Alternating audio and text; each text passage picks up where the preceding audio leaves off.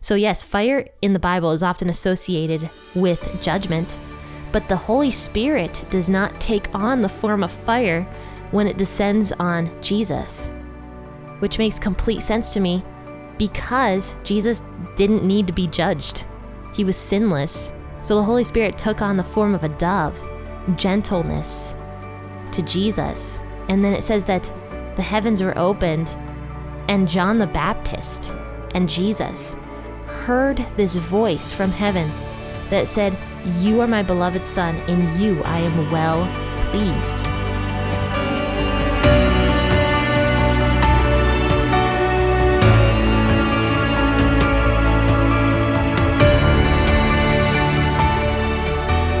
Hey, faithful listener, grab your cup of coffee and experience the Bible in a way you never have before.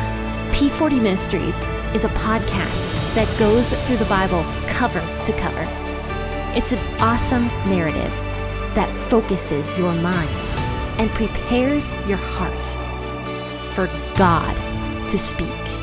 So join your host, Jen, for a biblical podcast that's hilarious, informative, imaginative, and fun. The P40 Ministries podcast. Listen now as we go through the book of Luke.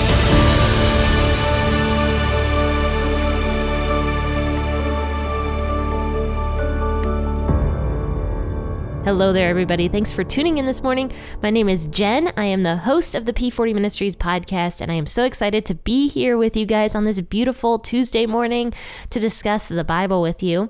But before I begin, I actually want to give a shout out to a couple P40 Ministries listeners. These two listeners often contact me. They have uh, told me happy birthday in the past. They have been just very sweet, very nice individuals and have encouraged me a lot. And their names are Nick and Kay. So thank you, Nick and Kay, for, um, you know, always messaging me with encouragement. And I really do appreciate you guys. So thank you so much. I do appreciate the messages that I receive. I do read them and I respond to them as often as I can. Sometimes I can't, but I try to respond respond to all the messages I receive when I see them. So if anybody ever needs to get into contact with me, you can contact me at uh, p40ministries.com slash contact and uh, you can send me a message, you can send me a prayer request, you can even tell me an idea that you have or anything like that and uh, I will see it and if it is a prayer request, I will write it down in my prayer journal and pray for you the next day. So yes, if you ever need to get into contact me, just go to www.p40ministries.com slash contact. But anyway, friends and faithful listeners, let's go ahead and read the Bible today because we're going to be talking about Luke chapter 3, verses 15 through 38. We're going to finish out this chapter today and move into Luke chapter 4 on Thursday, which I'm very excited about because we're going to begin talking about a lot of Jesus's ministry starting up and what Luke has to say because the book of Luke is a very interesting book to me because it was likely written by a Gentile. And as somebody who is a Gentile, I guess I kind of like that and kind of uh, think that's interesting. And also, Luke was a doctor, so he was very educated, very smart, and uh, brought a new perspective I suppose, on Jesus' ministry. And so I, really love the book of Luke, and I'm just so excited to begin talking more about uh, Jesus' ministry through the book of Luke. But today we're going to be talking about why Jesus had to be baptized. And I've talked about this a handful of times before because so far every single book of the Bible has mentioned Jesus' baptism. So Matthew mentioned it, I'm pretty sure Mark mentioned it, and Luke is now mentioning it, though Luke does not mention it as much as Matthew and Mark does. But let's read what Luke has to say. So I'm going to read verses 15 through 38 of Luke chapter 3. As the people were in expectation, and all men reasoned in their hearts concerning John, whether perhaps he was the Christ, John answered them all I indeed baptize you with water, but he comes who is mightier than I, the strap of whose sandals I am not worthy to loosen. He will baptize you in the Holy Spirit and with fire, whose fan is in his hand, and he will thoroughly cleanse his threshing floor, and will gather the wheat into his barn, but he will burn up the chaff with unquenchable fire.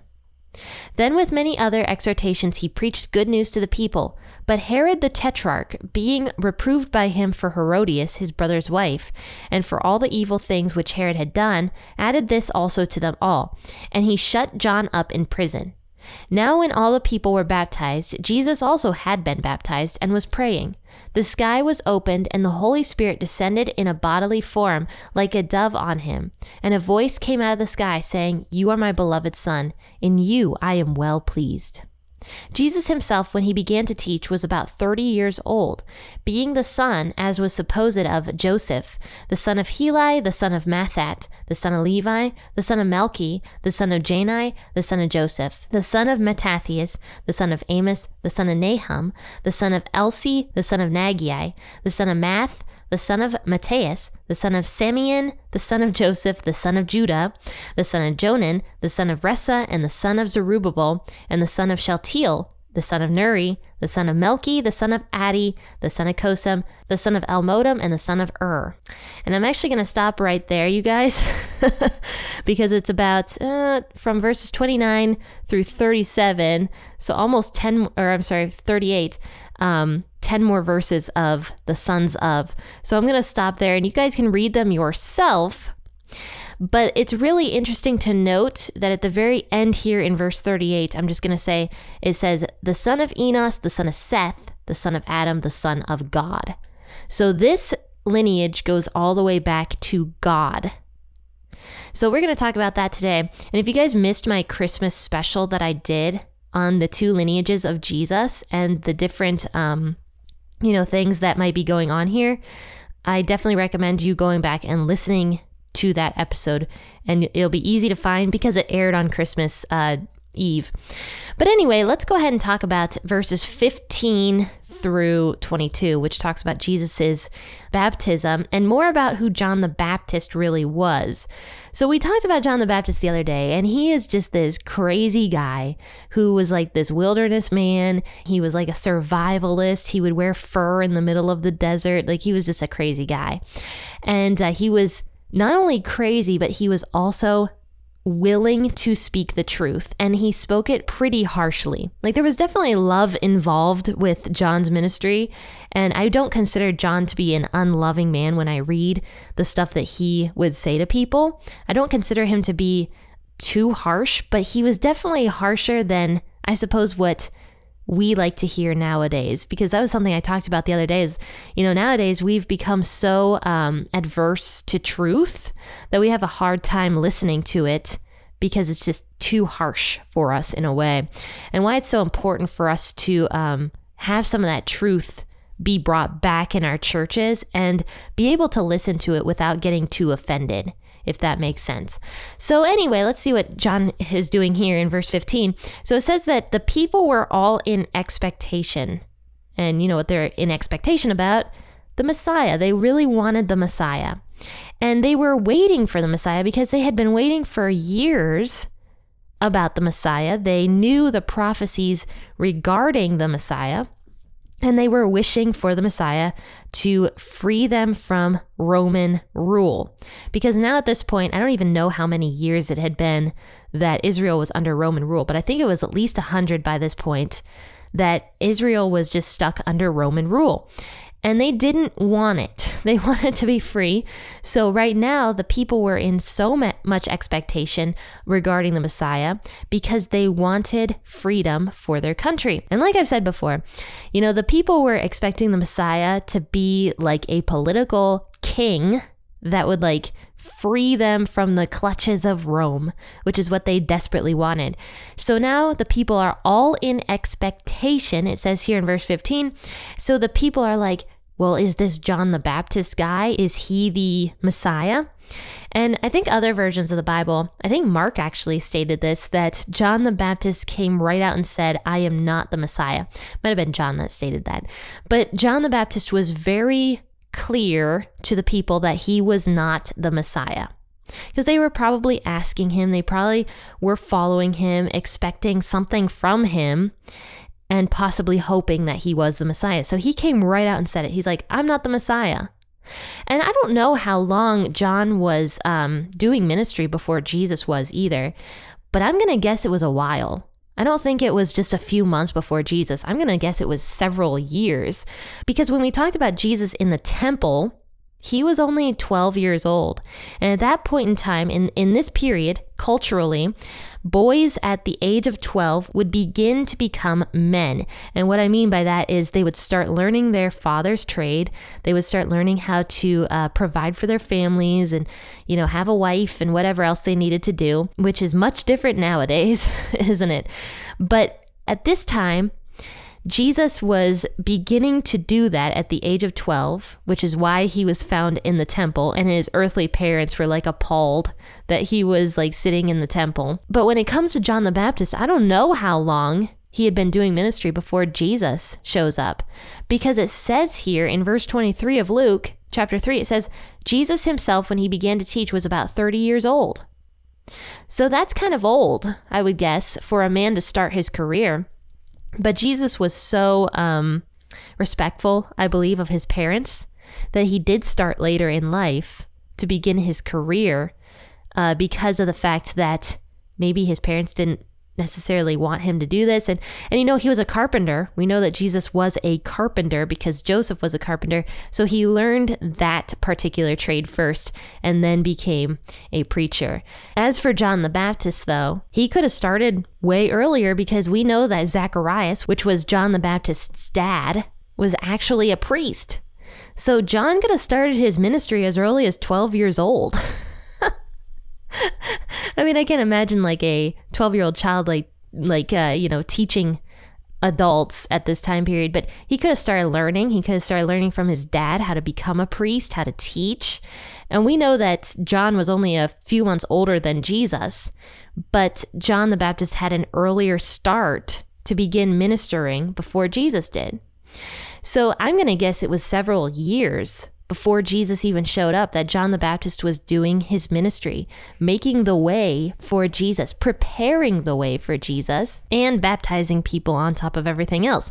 So now Jesus is finally coming into the picture, but Luke is a little interesting with the way he describes things because he actually mentions Jesus' baptism after he mentions the fact that um, John the Baptist was so controversial that he went to prison. I mean, can you imagine being that controversial? But John was such a bold person and uh, he was not afraid to tell the truth that it ended up getting him in trouble with this Herod, the tetrarch guy, which we've talked about before. This Herod guy was the creep, okay? He was creepy Herod. He not only uh, married his niece, who happened to be his brother's wife, he also was like sexually attracted to his like I don't even know what she would have been, his daughter. his stepdaughter. So it was really weird. Okay, this guy was really really weird. But he ends up putting uh John the Baptist in prison because John the Baptist like called out the fact that Herod was basically a pervert.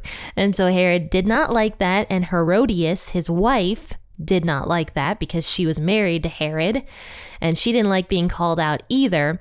So uh, they both disliked uh, John the Baptist's teaching and threw him in prison. But before that happened, Jesus gets baptized by John the Baptist. So it was not long after Jesus started his ministry that John the Baptist was kind of out of the picture which is sort of weird. So, I mean, this is John the Baptist's ministry being built for years and years and years to the point where people are thinking that he's the Messiah. And then the second, the real Messiah, Jesus, is in the picture, John the Baptist is kind of gone. And it could not have been very long after Jesus started his ministry because he started his ministry kind of right before John the Baptist went to prison.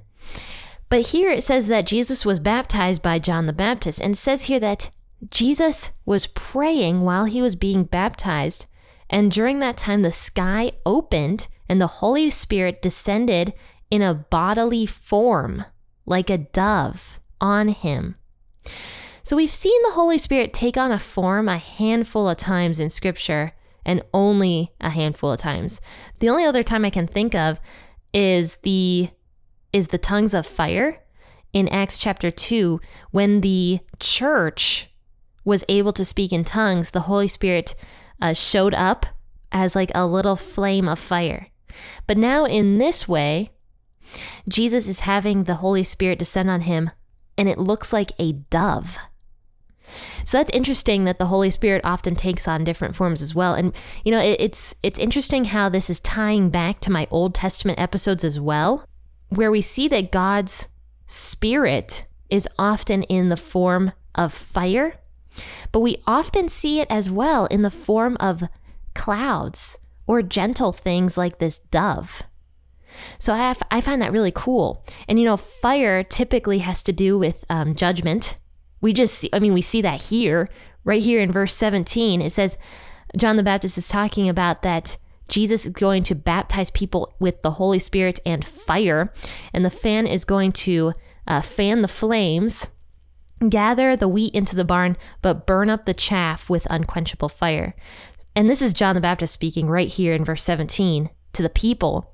So, yes, fire in the Bible is often associated with judgment, but the Holy Spirit does not take on the form of fire when it descends on Jesus, which makes complete sense to me because Jesus didn't need to be judged. He was sinless. So the Holy Spirit took on the form of a dove, gentleness to Jesus. And then it says that the heavens were opened, and John the Baptist and Jesus heard this voice from heaven that said, you are my beloved Son, in you I am well pleased. We find out later on that the crowd that was watching Jesus being baptized heard this terrible thundering. They didn't know it was a voice, they heard this terrible thunder. But John the Baptist and Jesus heard God the Father's voice say, You are my beloved Son, in you I am well pleased. So when Jesus got baptized, because we know that Jesus did not have to be baptized.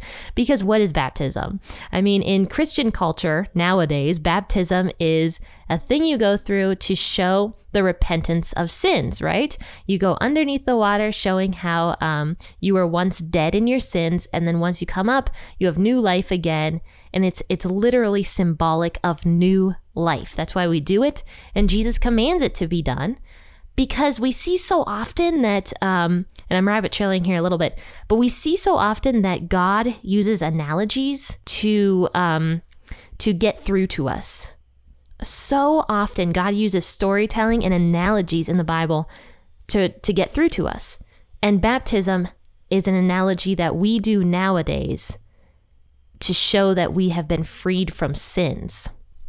So Jesus obviously did not have to be baptized because he was sinless, but he was baptized anyway. And the cool thing about that is because Jesus was baptized because even though he didn't have to do it, he was doing it to show other people that it should be done. But the interesting thing here that I think Luke kind of brings to us that other books might not is the fact that John the Baptist also needed to hear this. Because we find out in the book of John, which is the gospel after Luke, that John the Baptist didn't know that Jesus was the Messiah, or at least he wasn't quite sure until he heard this voice. I think he had an inkling. I think he kind of thought Jesus might be the Messiah. But when this happened, John the Baptist was like, Yep, absolutely. Jesus is absolutely the Messiah. So this was not just for Jesus showing us what we're supposed to do and being the example of that, being the example of baptism, but it was also showing John the Baptist that Jesus, in fact, was the Messiah. So after that, even though John the Baptist's time was short for his ministry, he still at that point was able to show people who the Messiah was at that point and very clearly. And that's when many of John John's disciples just like left him to go follow Jesus. And John was okay with that. And that's where we see this like humbleness aspect coming in, where John the Baptist was so humble that he allowed his followers to go follow Jesus. And I, I find that super cool about John's personality. But, you know, John, interesting guy, you know, super weird, super interesting, so bold, so fearless, and so humble all at the same time and loving towards people because his entire ministry was a ministry of love because he was showing people who the Messiah was. That was his entire goal with what he was doing to show people the correct way to live so that they could be freed from their sins. But to continue on here, it says from verse 23 all the way through 38, which was all the uh, the son of the son of the son of, which they're really interesting. If you actually go through and look at it, you'll you'll recognize a lot of names. Like for example, here in verse 31, it talks about uh, King David, the son of Jesse, the son of Obed, the son of Boaz, and we know Boaz was Ruth's husband. So I mean, we we can recognize a lot of names here, but you know.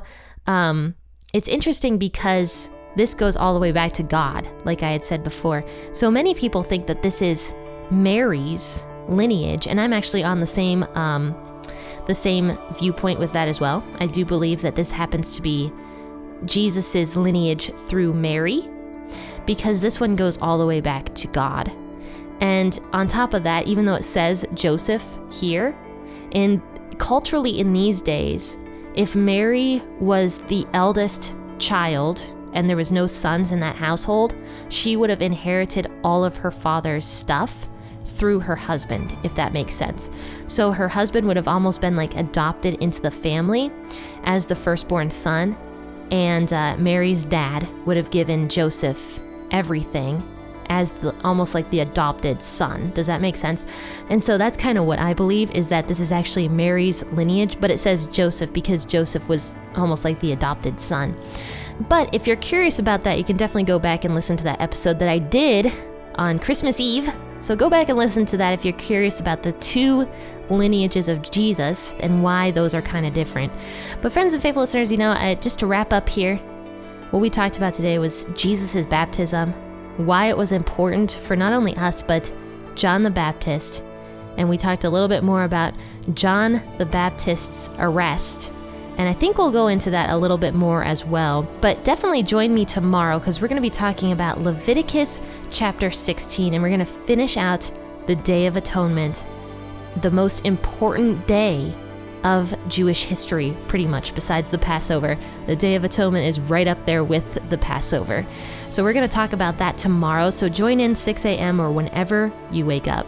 Friends and faithful listeners, happy listening and God bless.